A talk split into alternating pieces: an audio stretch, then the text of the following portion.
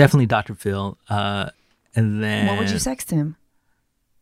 on my penis. I guess.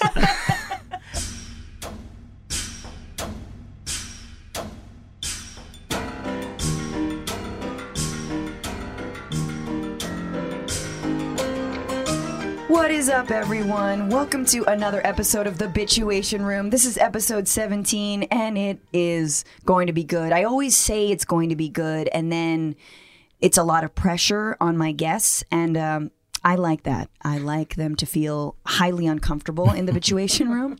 Uh, I am your host, Francesca Fiorentini. Thank you so much for being here, for listening. Thank you for all you repeat listeners, you know, the people who press play twice. Thanks for all your reviews. Keep them coming.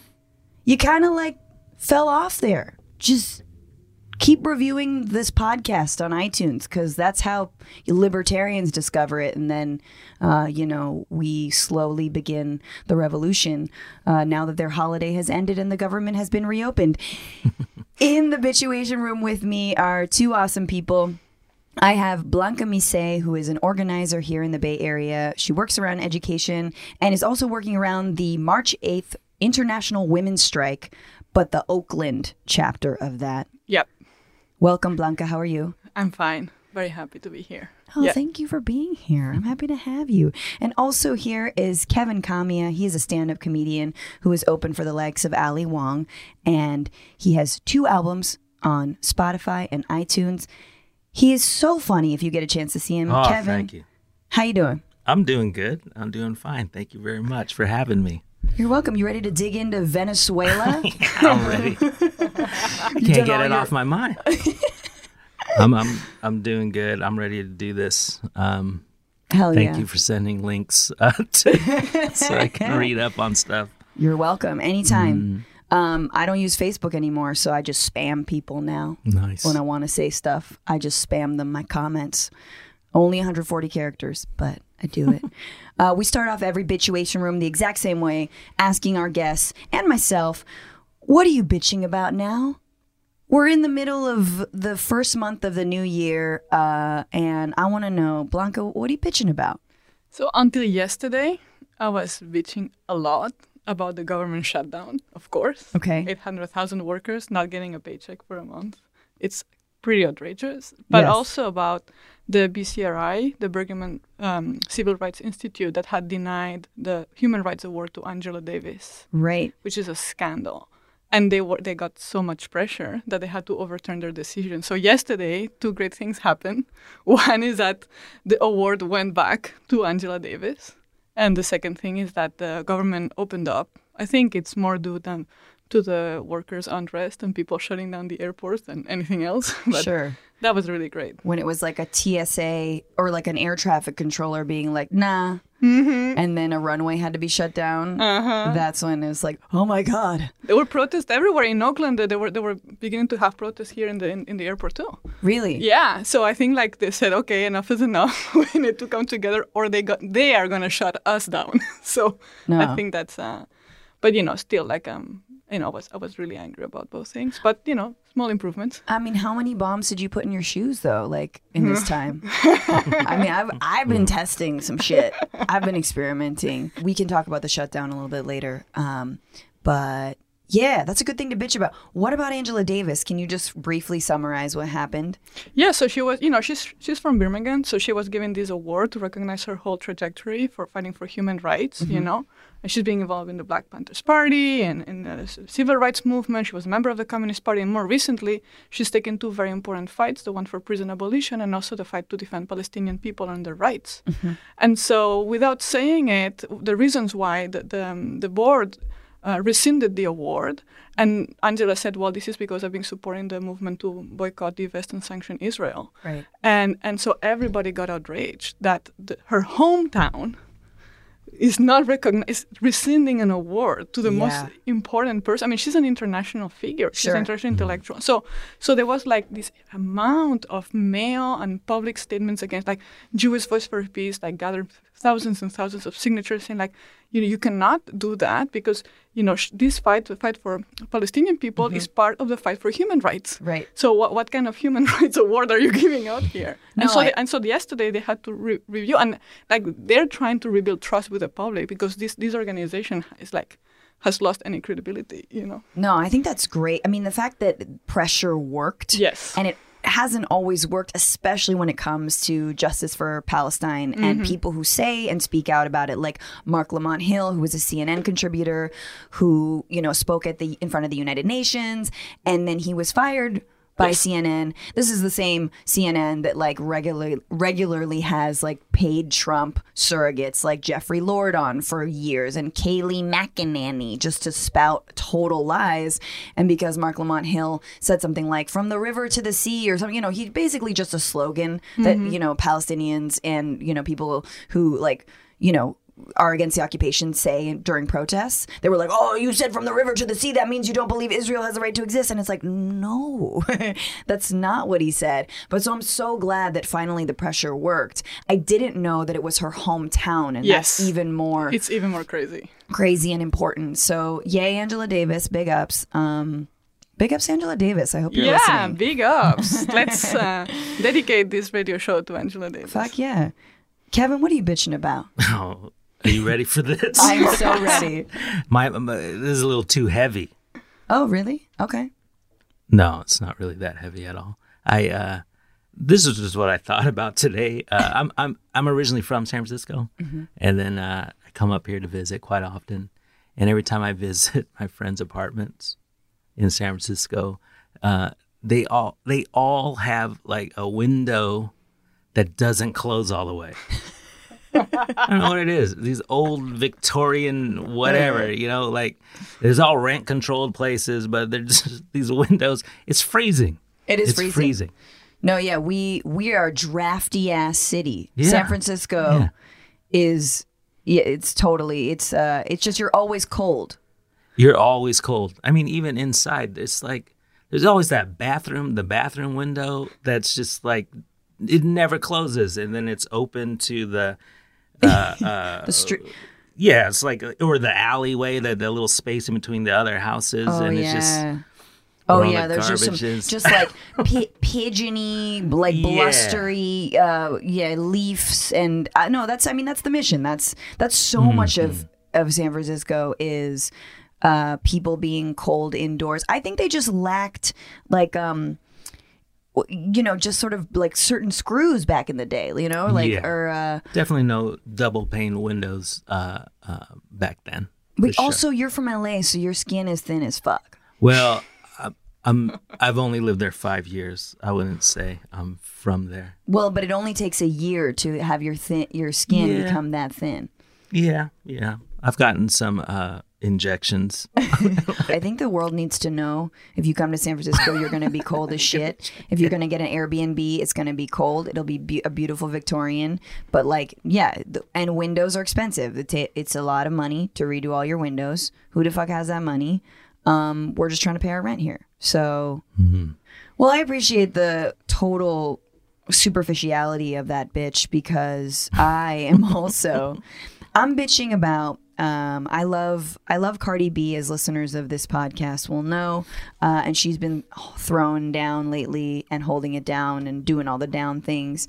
Um, her video for this song twerk came out where she and many other uh like strong beautiful and very very skilled twerking black women are like just endless twerking in your face i think the vid- the video's got some obscene amount of views at this point and you're like yeah yeah, because it's just butts. But I support that. And she has been taking heat from like conservative women online being like, how can you, you know, put that out when, you know, are you're objectifying your own body? And uh, this is why I can't go to the women's march. It's like, bitch, you were never going to go to the women's march, A. But also, so she claps back. She's been clapping back. She clapped back to Tomi Lahren. And I'm bitching about the fact that she even does that.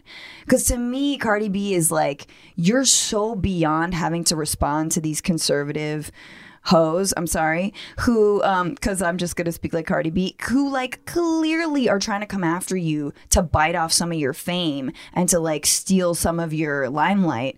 So I think it's fun that she talked back to Tomi Lahren. I think it's fun that she clapped back at that conservative uh, Twitter checkmark whose name I don't even know. She like writes she like uh, is a contributor to like the Daily Caller, which is just a very far right, like borderline uh white supremacist, uh, Breitbarty kind of like you know one of the sort of like intermediaries between like 4chan and Fox News, you know, like Daily Caller, super irrelevant, and um, and I feel I'm afraid that she's gonna start to rap about these conservative hoes, and I'm afraid that she's gonna give them more of the time of day, and I like I'm like Oh, I don't even do that, Yeah, yeah. yeah. like don't don't mess with them Uh, you just you you you don't even have to respond you know i i'm gonna be honest with you. I'm interested to hear that rap.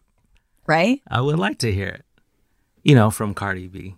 I I, I don't know. I think I think it's okay. Maybe you can uh, speak out and use your art for whatever you want to use it for. oh it'll be good i'm not Yeah, saying it I won't be it'll be good and she'll but- just be like she will drag tomi Lahren and talk about her and her like spray tan and you know to call Uh-huh. her becky a million times and just like twerk onto a photo of tomi Lahren, you know with her mouth open like eh, and it will be beautiful but like that just raises her Mm-hmm. profile you know and the same thing with like trevor noah having tomi Lahren on which like catapulted her Yeah. having her on the Daily Show was like that was a win. And uh, like I said, people who've been following me know that if you know being a leftist doesn't work out for me. In about two and a half years, I'm gonna just go blonde and start talking about how immigrants are stealing our jobs. And so, you know, I just want to warn you both. In your Ann Coulter. And the new A listen, Anne Anne is going to um we're gonna do some sort of like a ceremony where she she just breathes her evil into my body and then they resuscitate me um using just like car car jumpers. I mean, however, Ann Coulter also m- materialized into this world. We don't know really. Like, Might be was she born? Former Francesca. Yeah, exactly. And then my she might be a former me. Yeah. She was. She was totally a feminist back in the She was like um she was a 70s feminist. Black liberation, She black a- power, lesbian activist, right? Who just got she was mad at. Angela Davis for stealing her thunder There we go. and then was like, "Nah." She's behind the BCRI coup. And she's behind the yes, she's behind taking that award away from her. We figured this whole fucking thing so out. So glad I came here this morning. Oh my God. The sitch for this week is Venezuela. And this is a situation that's been unfolding for many, many years, and it will continue to unfold. Because what happened this week was that the uh, Venezuelan opposition had a giant, giant march, really, really huge, and it was joined by many people who've been in the opposition for years, and then folks who were not. Um, and the National Assembly leader, a man named uh, Juan Guaido declared himself like in front of all of these people president. He like swore on a Bible. I don't even know if there was a Bible, but he just like raised his right hand and was like, "I'm president." Then from there, a bunch of world leaders, namely Trump, uh, recognized that he was now the president of Venezuela, and uh, many surrounding uh, countries in Latin America did. There is an actual president of Venezuela right now It seems like, yeah. who is not this man. His name is Nicolas Maduro, and he was elected in 2013 after Hugo Chavez died. Um, his government is very, very different from Chavez's, and many would say it has basically become the worst elements of Chavez's government crazy corruption, uh, horrible economic planning. Just for some background, for those of you who are like, why do I care about Venezuela? What the fuck? Why does why is Trump and why are Pence like so eager to, you know, uh, usher in and or urge regime change in Venezuela? Um, socialism, mostly. Like Hugo Chavez uh, was a what he called a 21st century century socialist leader. He oversaw basically the renationalization of a lot of oil companies in Venezuela. So deep renationalized them. So essentially, they took took them out of private hands, um, redirected that money towards people and social programs. So, education, healthcare, all these things. Um, poverty went down by 50%, extreme poverty went down by 70%, unemployment was down, literacy was down, the middle class was strengthened. And of course, the whole time, the right wing, specifically like media elites and oil sector elites and foreigners who like were so used to investing in Venezuela were pissed. And they were like, you know, how dare you? This is this is not how things are supposed to run in Latin America. This is the, you know, supposed to be a sort of feeding ground for um, private sector interests from abroad. However, after his death in 2013 and Maduro being elected president, things have again gone totally off the rails. And from a lot of people who at one point supported Maduro and support sort of the 21st century socialist project, like, and support, you know, redirecting oil money, uh, although not just oil money, but redirecting money to like social programs are like, yeah, the dude is nuts. There's been a lot of, um, again, cor- corruption, crazy inflation, huge migratory, like uh, migration out of Venezuela into Brazil. Um, people can't feed themselves. There aren't basic goods. They're starving. Now, comes to this we come to this week and uh, i want to just play you a little clip because our vice president who's really good at like not saying shit today or this week had a lot to say uh, Vice President Mike Pence had a lot to say regarding the situation, and this was right before the protests were announced, and this new president sort of announced that he was president, or this guy announced that he was president. Um, just take a listen to Mike Pence um, and tell me. I want to know what you guys think in terms of uh, in terms of this and where y'all stand, and and and what are your thoughts? we say to all the good people of Venezuela, estamos con ustedes. Oh God. we are with you. We stand with you. And we will stay with you until democracy is restored and you reclaim your birthright of libertad. Ugh. Muchas gracias. Y vayan con Dios. Oh Lord. wow. Oh, there's so much good bad Spanish in there. Um, he just said "vaya con Dios." That's a point break line. The dude just he just uh, what's his face? Oh god, he just brodied it. Brody, Bodie. There's Bodie. Oh, he just um Johnny Johnny Utah it. That's a fucking Johnny Utah line. funny. He was like, "If I'm going to speak Spanish, I've always wanted to say "vaya con Dios." Yeah. Johnny Utah for life. That was awful. He sounds like the white people that order burritos in the Mission District. That's uh, that's that's what that sounded like. a, a quesadilla. um, he said uh, to reclaim your birthright of libertad, which kind of w- was freaky to me. I was like, oh shit. Is this like a new Israel type thing? Like, or do we have to get, you know, suddenly all the like Mormons to Venezuela and then like Jesus is coming back? Like, the birthright language is super creepy.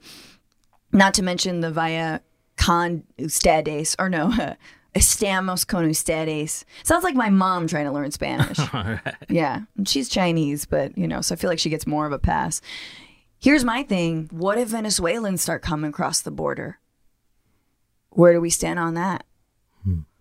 Does that just break the like right wing time space continuum and we don't know how to feel about this country anymore and immigrants? It's something to think about. So anyway, the biggest thing about this, right? I had a tweet. I tweeted this week. Yeah, you're welcome. Tweeted something like, "I hereby declare myself the president of Venezuela, uh, and I await your Twitter affirmations. Uh, and thank you. Uh, uh, and this that is totally how this works." Was my tweet. A little few fewer ums. And a lot of people retweeted it. They thought it was funny. A lot of people were like, "How dare you? How dare you make fun of this situation?" And that that's not Really? really what I was trying to do. In fact, that's sort of where I try. I'm trying to lead this discussion, and I'm I'm Blanca. I'm interested in your thoughts. Is that just because this Maduro government is bad, uh, does that then? Am I suddenly throwing my like anti-imperialism or like I don't think that the U.S. should intervene politics out the window? And how are we in this moment of like you can just declare yourself president and then a bunch of world leaders will literally get on Twitter and be like, "Yeah, you you prez." Yeah. Yeah, but the thing is, like, he's not that he just this like random guy Juan Guaido just declared himself president. It's like this was an arranged plan. Like it's not like the fact that on, on the 23rd he said that, right? Right. Like, but on, if you look at the Twitter account of Pence on the 14th, he's saying, "I'm in direct conversation. I just got off the phone with Guaido, and I, he has my full support." Right. So, like, and then when Guaido did that, it was at the same time of the Davos Economic Forum, with all the world leaders were gathered. So it was this kind of stage thing, but he says, "I declare pre- myself president," and immediately after. You have like Trump and Canada and all of these other countries saying we recognize you as the new president, and you have the European Union that had drafted a statement, and then when we they say, well, we don't know, he needs to come, call for elections, and then we will see. And when they were asked, but how did you guys make this decision? Say, well, the statement was ready for four weeks. So like you know, so one thing we need to, to know is like this is like a very clear case of the U.S. trying to stage another coup. Right. They were like, why is it dated January Yeah. 14th? They're Yeah. like, oh, sorry. Uh, Yeah, uh, we meant the 23rd. Yeah. Anyway, cross so, that out. So the first thing we need to say is like that's that the Guaido here is the agent of a, a very right wing attempt to overthrow Maduro. Like, Mm-hmm. and then we can discuss about Maduro and what kind of socialism or not socialism there is in, in Venezuela. I don't think there is a socialism in Venezuela, right? Mm. But but I think the first thing is like you know the U.S. has no right to interfere in the business of any other country. I mean, all the outrage about the Russia interference in our elections Mm-hmm. because it's just used, manipulated Facebook or whatever, and we are recognizing other people as president of their countries, and we're sending CIA operatives, and we're taking economic sanctions. I mean, you know, so I think there is a very clear position here we need to take from the left, but not only the left, working people, and to say if we don't want other countries to have a say in our democracy, we cannot have a say in the uh, democratic affairs and internal affairs of other countries. you know? Sure. No, it's so it's so blatantly hypocritical. Totally. Um, I don't know, uh, Kevin. Are you? Do you? What do you? What did you know about Venezuela up until this point? And- Well, I know the that guy Guaido Mm-hmm. is uh, 35, which makes me feel horrible. like, what have you done, dude? Yeah, what have I done with my life? Two albums, Spotify and iTunes. You can download them right I'm now. no president of the country, though. I mean, this guy, he's uh, I thought that, that- that's amazing. I, didn't- I didn't know too much about it, to be honest. And then, uh, but I'm always for, you know, for any kind of uprise like that, any kind of revolution like that, where it's for the people. Uh, the meddling of uh, America and other countries, I definitely not down for that. They Right. did, they did that with the Philippines. Uh, oh, I'm Filipino, by the way. Mm-hmm. And then You'll they- learn about that on his albums too. yeah, yeah, yeah. and then uh, it just doesn't. It never works. And then w- w- what I'm afraid is going to happen, and what usually happens is, is, you know, there'll be everybody will be excited about the new guy, but there's going to be uh, it won't end corruption. Mm-hmm. Just won't end it. Right. I mean, it's a different kind of corruption, right? Like from usually how it works in Latin America is that the corruption from the right is always kind of embedded with neoliberal projects of allowing your country to um, just be kind of again a feeding ground. Like you are the carcass upon which like capital international capital just feeds and then they take all their money elsewhere. Now that's not to say that M- maduro hasn't also been corrupt. I mean blanca i think you're right. Separating these issues out which is like how what's what's the us's role? Total hypocrisy obviously when you are homies with putin when you like duterte is your also your homeboy and all these other sort of corrupt and um, bloody regimes right? Um, Saudi Arabia, saudi arabia. for example. and you don't have mike pence getting you know saying uh, a heartfelt Although I would really like to see him try to speak Arabic, because it's got to be better. Salam alaikum. Yeah. Alaikum salam. Um, it's you know the, like that. It's very clear, and that's sort of what I always go back to is like. It, you know, it'll be interesting the way that we position ourselves with Mexico. Because, for example, most countries in Latin America like came out and supported um, Guaido and this new government, but Mexico, who is they're now under a more center left government of um, uh, Obrador, Manuel Lopez Obrador, he basically was like, I believe in the sovereignty of people, that people should have the right to self determination, i.e., this is not really our place to be inserting ourselves one way or the other, um, and kind of has hasn't come down for in support of Maduro or against or for Guaido. Same with the UN. The UN has not taken a position on this. Um, the Organization of American States has, which is sort of a, you know, that's the amalgamation of, of Latin American countries, a lot of which are very right wing. And a lot of which are super supported by Trump. So Bolsonaro in Brazil, we've talked about him on the podcast. Um, but so I think yeah, it's like what is the U.S.'s role, and then how can if if you don't support intervention, I think it's like how can we support the people exactly but that's why it's very important for us to dissociate the two because you know like um, the maduro regime today in my opinion is not socialist right because you know um, most of the um, socialism of the 21st century that chavez began to do was based on partial expropriation so for example the oil companies that there were a lot of oil companies from the us were transformed into private public ven- ven- ventures so the state owns 60% of the revenue, but still 40% goes to these corporations. Some corporations left the country, like Exxon and, and, and Phillips. Others remain, like Chevron. So Chevron is still making money today in Venezuela. But also you have Total from France, you have Eni from Italy, BP from the UK. So you have these corporations there who are still like have this joint agreement that was imposed by the government. But the whole economy of Venezuela was built on oil. So when the uh, oil prices began to crash in 2014, that was just after the death of Chavez, the Maduro regime was in a situation where like they had redistributed some of this money, right? Other money were kept by the people in government, the military, which is a new nationalist bourgeoisie that is in power, but they had mm-hmm. to stop cutting all of the social programs. Inflation goes up, so when workers rise to protest, because that's what workers were doing, Yeah. they repress them and send them in jail. When they criticize the government, they say, if you criticize the government, you're an agent of imperialism. So there is a popular uprising that has been severely repressed in Venezuela, right? Yeah. So And what you just said is super interesting in terms of the you're you're an imperialist, so that's sort of Maduro's line, and it's a good line because if you rise up against the government, well, that must mean you support the United States and all these imperialist motherfuckers. And it's like no, we can say two things at the same time. We can you, but it is such a good um, cudgel.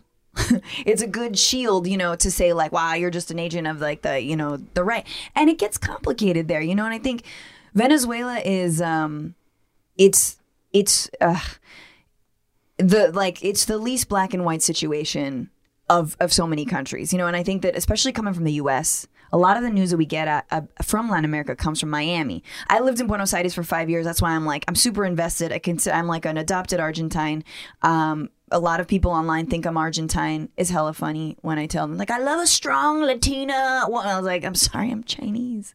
Um, but so I'm I'm interested and invested in it. Um, but it's like, how can I, I've talked to folks and friends who left Venezuela who live in Brazil now who are like, it is a huge crisis. it's a humanitarian crisis. It is a humanitarian Hum- crisis. Like 48% of people live in poverty. People cannot eat. Right. Three million people have left the country. Right. The same way people living from Honduras or they're living from El Salvador.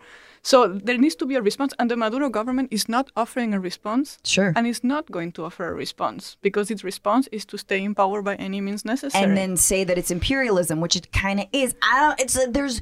Here's my thing about Venezuela. There's no good way out of this. there is one good way. What you said at the beginning: the workers rise and kick Maduro out and do. But they gotta eat first before they can rise Well, up. But they can they can occupy the factories. They can occupy the you know like True. There is a lot of wealth produced in this country. There is auto Take production. over an oil tanker. Of course. I mean, I mean, what I I'm love- saying I is like, you, Blanca. but that's what socialism is about. It's about workers rising and Yeah. building power and, Yeah. and and controlling the economy from below and making the country work for people's needs, not for profit. For sure. Not for profit of this rich bourgeoisie, the, the minority of the Venezuelan who's in government. Not in profit for the multinational corporations, but for people. So Venezuela has a lot of resources, and working people in Venezuela, indigenous communities have a lot of resources to, you know, they could take over, and they mm-hmm. are organizing to take over, to mm-hmm. make the country work for them and build a real socialism of the 21st century. And in Venezuela, because of the history of mobilizations and workers' movement, it's possible. So you're saying I could be president? I think you need to move there. Number one, move there. Number two, learn how to say brother every. What do they say? Brother. Don't Yeah. they say brother? But, you- but the thing is, imp- oh, go, go ahead, Kevin. You want oh. to? Well, if you get a certain amount of retweets on that, Dude, you should be able to be president, right? I think that's how it works.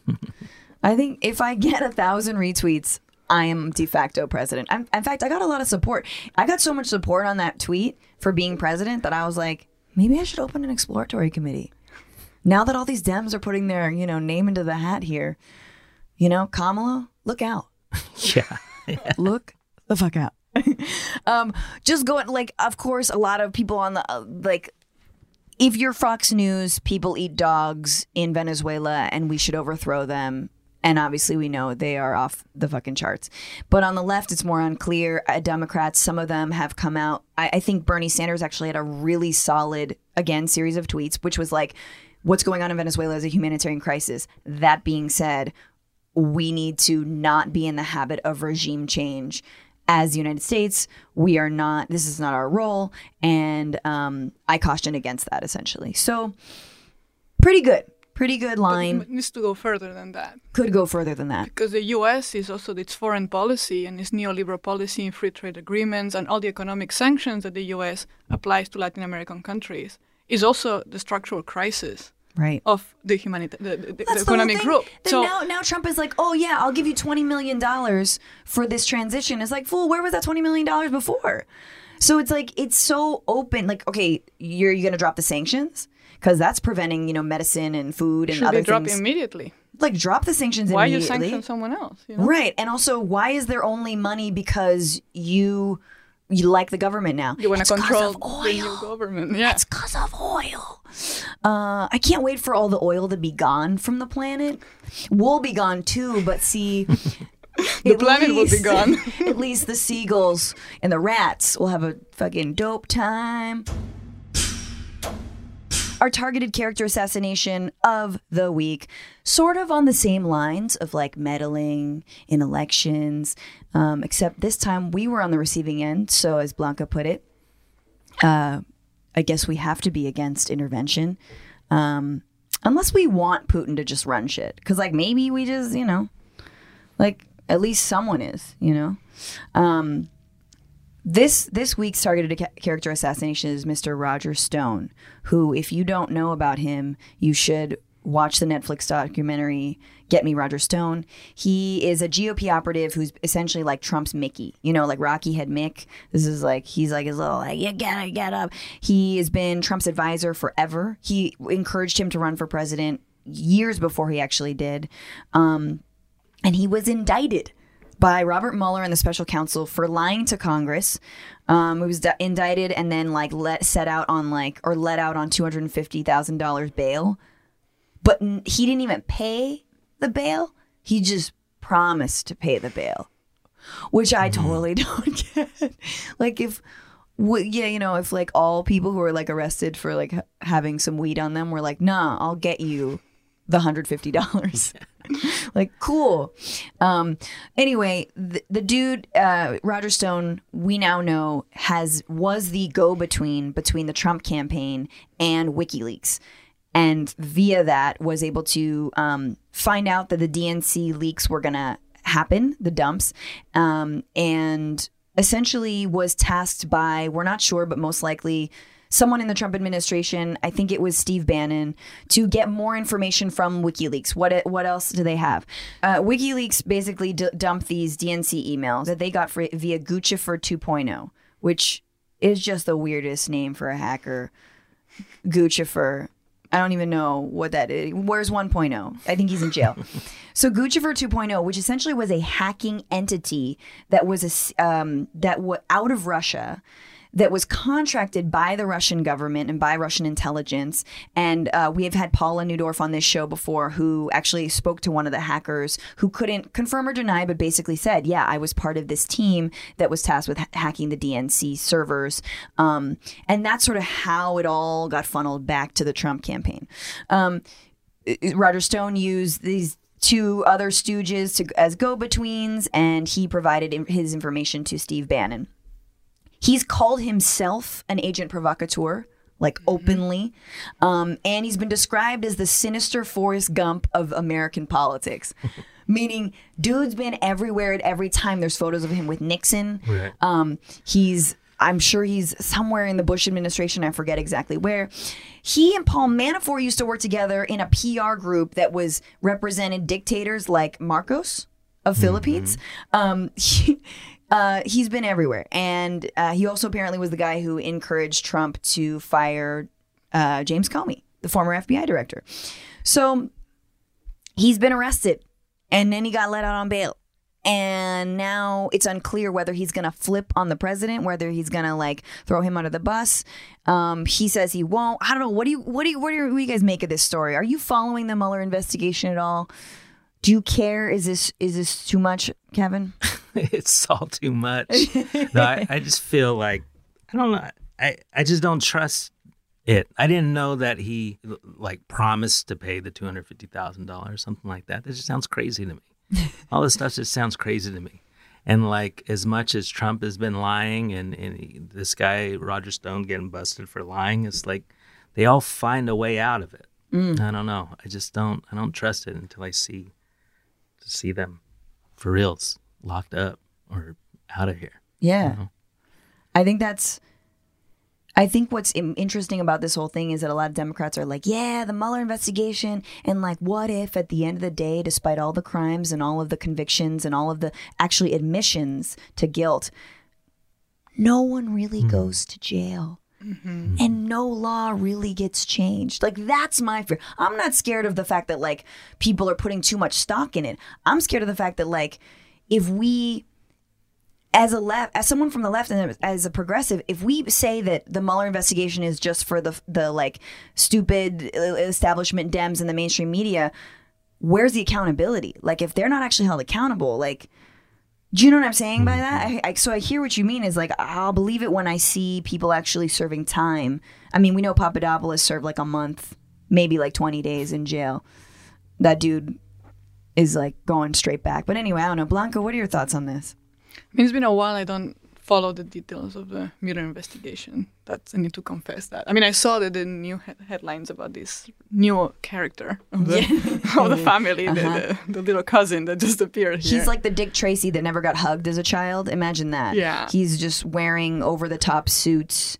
But uh, you know, like I think, like for me, like there's a moment where where does these people come from? Like Manafort, like Trump, like all this, like Batman cartoons. like it's like they don't really have a real job. Like all of their life, they're just being like like lying and doing these tricks and things like that. You know, like and why these people rise to the top of the government and have Yeah. accumulate so much power. All of us, we need to wake up early in the morning, go to work. You know, we have we cannot tell the landlord, "I'm gonna pay you tomorrow the in one month." but uh, you can rent." get a loan out Yeah. on. Can't you take a loan? Yeah, what do you go to the food bank? Can't Uh-huh, take a- what do you mean? Yeah, so then, then for me, like I have this deep feeling of disgust Hmm. of not only the corruption, but the fact that you know we are ruled by people who are deeply tied to the corporations, but then also like deeply mediocre and stupid and useless. Like they're true parasites, you know. And so there's a moment where like it's kind of very painful to have to keep on going,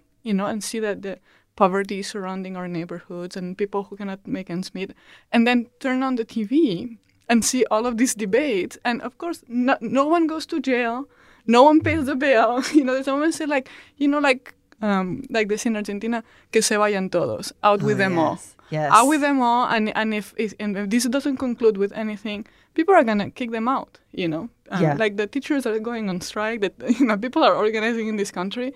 So you know, there's a moment like I'm not so interested in the detail. Yeah. You know, I just I'm I am angry and fed up with it. What do you think about Trump supporters? Do you all know any Trump supporters? This is always the it's always the million dollar question of like when do they turn their backs on the president, you know? Right. Do you think this could be a, a final straw or how are people reading this, you know, from the other side? I don't think so. I mean, I, I think I read something where Trump still has like a 35% approval rate. like it dipped, but who the fuck are those 35%? who are those people? I have people in my family actually uh, that are Filipinos? that are Filipinos. No, that are uh, Trump supporters. It's very weird. Like I don't know what what it is. I think it's uh, Have you engaged them? yeah, and they're the types that that kind of post stuff on Facebook that looks, you know, very questionable from questionable resources, Yeah. and then Daily I- caller. yeah, and I I don't know why why they are, but I don't know what's gonna make them break. But I I think I think we need to make a difference between people who voted for Trump as an act of protest mm. because they perceive like the two main parties in this country, because unfortunately there's only two, right? They're kind of uh, very corrupt. There's this kind of elite which is like take turns in ruling the government, but they, for the last 40 years, their living conditions have not improved. Right. So they said, fuck it. We're going to vote for this new guy who Sure. says that he's going to change things with a right wing program, but it's kind of the same people who also, not the same, but it's the same anger of people who voted for Bernie. You know what I mean? There's, there's a disconnect. Like a lot of people in this country saying, we don't want to continue business as usual. Right. And I think there's a, then there's a minority of these people who like are hella racist and mm-hmm. nationalist, but I don't think the 62 million who voted for Trump, you know, like are, are they, I think it was a vote of protest against the situation in this country. And so, for example, if you look at the movement of the Yellow Vest in France, which mm-hmm. is also a, a movement of working class people, the urban poor, the rural poor, who are away from the big cities, from the people, the enlightened left, the middle class, people who go to university. Some of them are also the people who have voted for the right wing party. And then at one moment they said, uh, the, the real right wing party, like the Yeah. Front National, Yeah, and yeah, they took it to the streets, you know, and they and against the Macron government. So I just think that the, the, the government shutdown, for example, begin to hurt a lot of the Trump supporters because people were, were not. So I think that the economic policies of Trump Mm-hmm. are hurting workers Sure. and they're hurting a lot of the workers who voted for Trump. And I think it's just a matter of time Yeah. for these workers to see like we're not better with Trump than we were with the previous government. Absolutely. So not said, I think we do need to engage those workers on their racial politics and on their gender politics and on their nationalist politics because they're kind of drinking the Kool-Aid that the problem is the other. But I think it's where like class and race and gender intersect. We cannot just say, well, these a bunch of dummies. I don't know how they could vote for it. I know how people for 40 years who are poor and then keep working and working and things got worse and the kids don't make it to college and the cost of living goes up and they get more in debt and I and they've been promised that they're better because they're American and they're white and that all these things are being promised they don't see it. I understand they're angry. And so we need to see how do we connect with their anger and at the same time educate them that their worldview needs to expand and change for them to get a better life. You know, I do think we need to engage politically with some of these. May say 2020. Can I just say that? uh, here's I, I I definitely agree. I'm just so glad that Trump sucks so hard. Like I'm so glad that he and his bungled ass administration and this pin walking pinstripe of a piece of shit Roger Stone are so fucking bad at their jobs because what scares me is good right wing populism. Like what scares me, meaning like effective. Like imagine if they were a little bit more effective at their jobs. Then having those conversations around race and gender and like engaging people, that'd be so much harder. Cause they're like, well, it seems to be working, and it's like, no, it's not, you know. But you know, I, you, you, the conditions for fascism could still pre- once if and when we defeat Trump, this boss, because we will. But like when we get past that level of PlayStation, then there's going to be a whole new gaming console called like you know, and it's going to be better. Okay, just go with me on this metaphor. It's going to be better, and it's going to there because the conditions for fascism, right wing fascism, could really there is only right wing fascism could be better, you know, in the future. Which is why when I see 2020 candidates, right, and I, they're all coming through, they're on Rachel Maddow, my girl. Um, I, not totally. I just I watch her. I like her. They come on, you know, Kamala. You've got uh, Kirsten Gillibrand, um, uh, Senator Elizabeth Warren, and to me, if they're not problematizing exactly that of like Trump was a protest vote, yes, it was a cheated vote. Yes, it was um, an electoral college piece of shit vote. Mm-hmm. But even if Hillary had won, there's still way too many people. Like you're saying, Kevin, 35% still support. That's way too many people. So what is that? And if we're not saying that it, there was something wrong before 2016 and there's still something wrong in 2020, like then you're gonna lose. You're gonna lose, and and you won't. You might not lose next election, but like that next gaming console, we're gonna it's gonna beat the shit out of us. You know, if we don't actually are like, all right, there's some deep seated like inequality and uh, uh, like racism, you know, um, which I think is harder to get through. For me, it's like, why do I have to have sympathy for the white supremacists? But it's not. It's, it's, it's, it's two different things, right? With the white supremacists, we cannot have any sympathy. We need to organize and we mm-hmm. need to defeat them. We, mm-hmm. you don't negotiate with fascists, right? With people come armed and they mm. say we want to beat up black people or Jewish people or Palestinian people, you're not going to organize a debate or you're not going to debate with them. Mm. You're, you, you're going to defend. You're going to organize working class people to defend yourself. Now that's not the situation. The 60 million people are affiliated to the Ku Klux Klan right now or to the Proud Boys, right? Mm-hmm. So so we need to separate the two. We need to say yes, there is a rise of the alt-right groups and there is a turn to and, and, and the racist ideas and sexist ideas and they're kind of being out there and enacted mm-hmm, right? Mm-hmm. and then we need to combat them these ideas and we need to oppose and organize against. I mean when the, when the fascists came here to berkeley we all organized a protest and we kicked them out of the city twice we kicked them out of the city. We scared them because we built a big coalition of unions and faith groups and community groups and socialist groups. And we said, You're not going to come to our town to intimidate us. We're not going to debate with you. We're going to kick you out. And so watch out because next time you will regret, you know, like now I think that's different from having a lot of political conversations with a lot of people Yeah. who are not that that are maybe attracted by these groups but are not there yet, but who are really suffering and angry about their situation. To these people, we need to say, well, we need to build an alternative. Because what, what's been going on in this country is not working. Right. You can't just, you have to present an alternative. Unfortunately, we have to, like, we can't de, we can't end racism first and then build something. We have to build something that includes, like, anti racist Yeah, platforms. you know? combine both things Combine both things. Because you're never going to get everyone, unless you show them that, like, immigrants aren't scary by, uh, like, making them citizens and incorporate, like, helping them. They're like, oh, yeah. And whatevs. It's it's what's so fun about this moment though is just a few series of things and blunders like Wilbur Ross, the Commerce Secretary, saying that he doesn't know. We referenced it earlier. He doesn't know why um, furloughed workers are having to go to food banks. Uh, why can't they just take out a loan?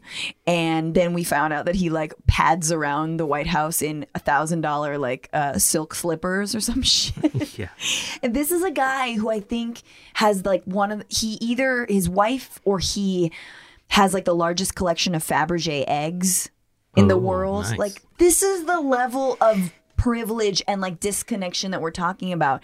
Um and then Lara Trump, who is Eric's wife, I believe, saying on like a news program that, like, you know, I know it hurts, but like it's for the greater good. You know, you just gotta, you know, I just uh, eat rice for like two weeks or whatever. And, you know, kids don't always have to eat breakfast.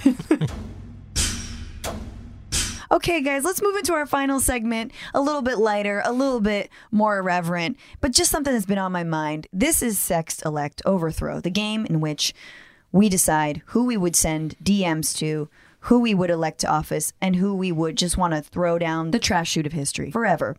Um, this one is, this edition is the self help theme because of the Netflix series uh, The Magic of Tidying Up, and because so many people are watching Marie Kondo and seeing how she folds underwear and are somehow not turned on by that, but are like, okay, I need to, you know, clean up my life. Um, the Buffalo exchanges and crossroads and vintage stores around the country rejoice they're being over overrun with all the shit we didn't need in the first place. So I'm gonna I'm gonna say let's stack Marie Kondo up against two other very very famous self help people, life hack people. Dr. Phil, the daytime psychologist of Oprah Winfrey fame, and also of Cash Me Outside Girl fame, which was the last time he he came into the limelight. Um, and Rhonda ba- Rhonda Byrne, Rhonda Byrne, who is the author of The Secret. She's worth sixty million dollars. She's an Australian writer and and um, uh, like television star, and she wrote The Secret. The Secret basically is like, if you believe it, you can achieve it. Uh, the power of positive thinking. All you got to do is manifest that shit. Um, who would we sext? Who would we think? Who do we think is fit for office, and who do we not give a fuck about? Kevin. Hmm. That's really good. Uh, I'm gonna go and I'm gonna overthrow uh, Kondo. Oh, This is the thing. Everybody loves her, right? I mean, I don't know if you all do, but uh, I, I I'm familiar with the book and I've I've watched some of the Netflix episodes. There's something a little too, uh, like quote unquote Oriental about her. That's just annoying. That that people love her so much and Just the giggly, quiet. Yeah, Or she's she has to speak, doesn't she? Or do they She- just subtitle her they and she giggles? subtitle her and she giggles and then the translator's there and she giggles as well but it's just there's something there's something missing about that philosophy that she has i think it's kind of like uh, what's missing because she's basically going to people's houses and saying oh clean this up and then she leaves she Clean your shit up. they clean it up and then they go oh thank you so much you helped us so much i'm like what does she do She's know- a lazy Mary Poppins. Is that what you're saying? exactly yeah i think there's something missing if she really want to get i think it should be like deeper the show should be like a little deeper like i would i would suggest i mean you know if it was like feng shui and cleaning Mm. or something like that where it's all she's doing is telling people to clean up and fold their clothes and get rid of stuff but how do you not know that already Yeah, that's that's very 90s. yeah i don't know No, it's true. We need we need a lot more. So who would you elect? And who would you who would you sext? I'm a sex Dr. Phil because, uh, well, he's a doctor, Sure. and so he, Strictly clinical sex. yeah, yeah, yeah, yeah, It's consultation. Yeah. Definitely Dr. Phil. Uh, and then What would you sext him? On my penis, I guess. like you know, My penis. I'm gonna sext him. Uh, you know, whatever. I, I, I'm not like attracted to the guy or nothing like that. I just feel like it's safer with him. Sure, uh, sure, sure, sure. um, He would try to like read your mind, though. He would sort of read into this. Like, what does this angle that you used Of took of the photo say about you? And how can I exploit it on my national national television show? I don't know. I think he's. Uh, I think he's all right. I mean, you know, I have no problems with him. I I, I wouldn't want to uh, elect him. That's the thing. Mm-hmm. I like Barber. Right, Uh, Byrne. Byrne. You like Byrne? Oh yeah. Have you ever practiced the secret in your own life? No, but I get the gist. it's just positive it. vibes. You Yeah. know, it's just like think positive. That's Yeah. a great. What a great president. that Sixty would be. just for saying that. Yeah. Just think, manifest. I love manifesting because I'm super lazy, you know? You can just sit. Did you know you can just sit and just manifest money and it'll come to you? Amazing. I, I, I read this uh, other thing about um, uh, imagining a river of money Stop. flowing towards you. Stop it. Yeah. I do that. I do that. And uh, Has it worked? yeah, I got 20 bucks last night. I did a set for 30 minutes. I got 20 bucks. No, no but uh, there's something to it. I mean, just when you think positively, you know. Yeah, you're every imagining a cell in river your of body- ones is your problem. Exactly. All right, Blanca, what about you? So I think I, I will overthrow Rhonda Byrne. Ooh, mm. tell me why. It's because like this new age, think positively and things will be. It, for me, it's like because it's the new phase of the neoliberalization of society and the inter. So, wow. well, because like every time you complain about something, they say like think positive. Like be creative, find new solutions, and then Mm-hmm. Say like, no, no, no. The, the the way things are right now don't allow me to think. But so I think that's you know it's been used a lot to deviate uh, struggles and people who want to change. I think look, but you guys are so angry. You're so negative. You You're- would hate my yoga class. you're always complaining about your wages and your working conditions and the environment and the air. Why you just don't relax and breathe in and breathe out? Sure. And I said, like, well, I cannot breathe because the fires here don't let me breathe. Uh-huh. you know.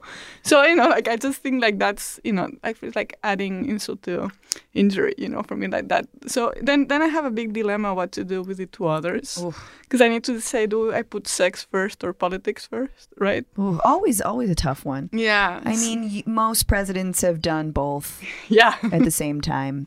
Because I, I don't think I could uh, sext Dr. Phil. So I will have to sex Mary Kondo and then elect Dr. Phil. And I don't know how I'll feel about that. I would like to elect Mary Kondo with one caveat that I own more than 30 books. So I will be, I'm a little bit worried about what will happen to my library and my book collection. She'd have no problem in the Trump administration, though. No. like, well, um, we could take the two books and put them. We have Mein Kampf over here, and then we have Ayn Rand over here. And if we, there's a big space in the middle. For Manifest Destiny. exactly. Um, that's great. Uh, okay, so you're electing. Do- no, electing Marie or electing Phil? Uh, let's elect Phil. Okay. He will help us process Absolutely. on national television, yeah, absolutely. you know, all of the problems we have in society, you know. I agree with that. I super agree with that. I'm okay. So I don't know. I I, I definitely know. I hate Byrne as well. I hate. I think the reason that we have Trump is because the power of positive thinking is like actually just white power. And that's he he manifested himself into the presidency. He was like, I can do it and I can do anything. And then he did. He totally had a vision board. It was mostly just like you know, prostitutes peeing on each other and then him in the White House. And like that shit is awful. And I feel like we've seen this whole year. We saw him with Kim Kardashian in the Oval Office. We saw him with a bunch of Big Macs in the Oval Office. Imagery I never wanted to see. And you know he like drew that. Before he was elected he was like and then I'm with Kim. And then me eating a Big Mac and with a lot of tough guys. Er. and it's like no no stop imagining that so put that away even though I do I do like the word manifest because I just moved to LA and I've got a lot of crystals and I like that word manifest. I do believe in that generally, but fuck that. No. Um, Dr. Phil um, Dr. Phil can be overthrown because shit, no, I really like Dr. Phil. I think Marie Kondo and Dr. Phil will have a power sharing agreement in the White House. And um, I will not sex them because I don't want, you know, to black. No, I will sex them so I can blackmail them if they mess up. So sex both of them and elect both of them. Then a power sharing agreement. Kondo is going to reorganize the State Department, and she's going to reorganize all the things that Trump messed up, enact a lot more laws uh, that were norms before. And Dr. Phil, thanks to his segment on white privilege, he totally had one. Check it out. It was great. Will exactly help us through this new reconstruction that this country needs to go through um, so we can prevent another civil war. Yo, Kondo, f- what's Dr. Phil's last name? Kondo f- ill. 2020. I like this. Um, do you guys approve? I like it. Any last words before we sign off? Kevin, what you got going on? Uh, I got stuff happening. I've been. Uh, I'm actually going to Sundance tomorrow, and I'll be there for a week. Uh, you know, there's a little TV show we're trying to push out there uh, yes. with a bunch of San Francisco comics called the Dress Up Gang. Oh my Um, God. So Are you screening it there? yeah, we're gonna screen it. We're gonna s- screen a couple episodes of it. Oh, that's so cool. Okay, if you're going to Sundance, dress up gang. Yeah, so look out for that. So hopefully that'll be out and uh, just doing more stand up and uh, probably gonna go on a tour in uh, March, starting March. Okay. uh, like a West Coast tour, probably. Fuck yeah. Well, I hope to have you back on the podcast before that happens. Wonderful. Blanca, what do we need to do? Give us our marching orders. We need to support the Oakland teachers that are going to go on strike after the LA teachers. And, you know, there's a new wave of strikes, uh, teachers in Virginia and in Denver. So that's uh, Support important. teachers. Shout out to my brother who is a Yeah. Oakland uh, public school teacher. Yeah, that's very important because they, they're fighting for everybody. They're fighting not only for them, their better uh, wages and working conditions, but they're fighting, fighting to have smaller class sizes, to have more nurses, more counselors in the schools. They're fighting to make community schools that will talk about immigration and, and racial politics. So I think the teachers, I mean, they showed it West Virginia, Oklahoma last year, but they continue in this year. I think the teachers are showing us a way Hell yeah. and most of them are women. Yeah. And that's also why they're underpaid and, and mistreated. And I think they're they're showing uh, a great intelligence and capacity to, organize from our class. March So 8th, then, can we also join the International Women's Strike? we must join the International Women's Strike. It's going to be International Day of Action for women's rights and immigrant rights and labor rights. And so we're planning some uh, assemblies and, and protests here. Here in Oakland. What about down? What about in LA? What about in New York? In What LA about- and New York, we had we had uh, actions uh, all over the country last year. So yeah, if you if you go womenstrikeus.org, you have the website. You will find all the information there. okay, can it, can you go if you're not a woman? To the march? Yeah, of course. But you need to respect the space of women. Hell yeah. Not like everybody should fight for women's rights, but they also need to respect the leadership and the autonomy women are trying to build. But unless everybody co- joins the fight, we're not going to change society. Yeah. Fuck yeah. Support teachers, support women. Thanks so much for listening to this episode of The Bituation Room. Rate us on iTunes. Give us all the love. Share this podcast with your family and friends. And remember, in 2019, don't just bitch about it, be about it. Bye bye.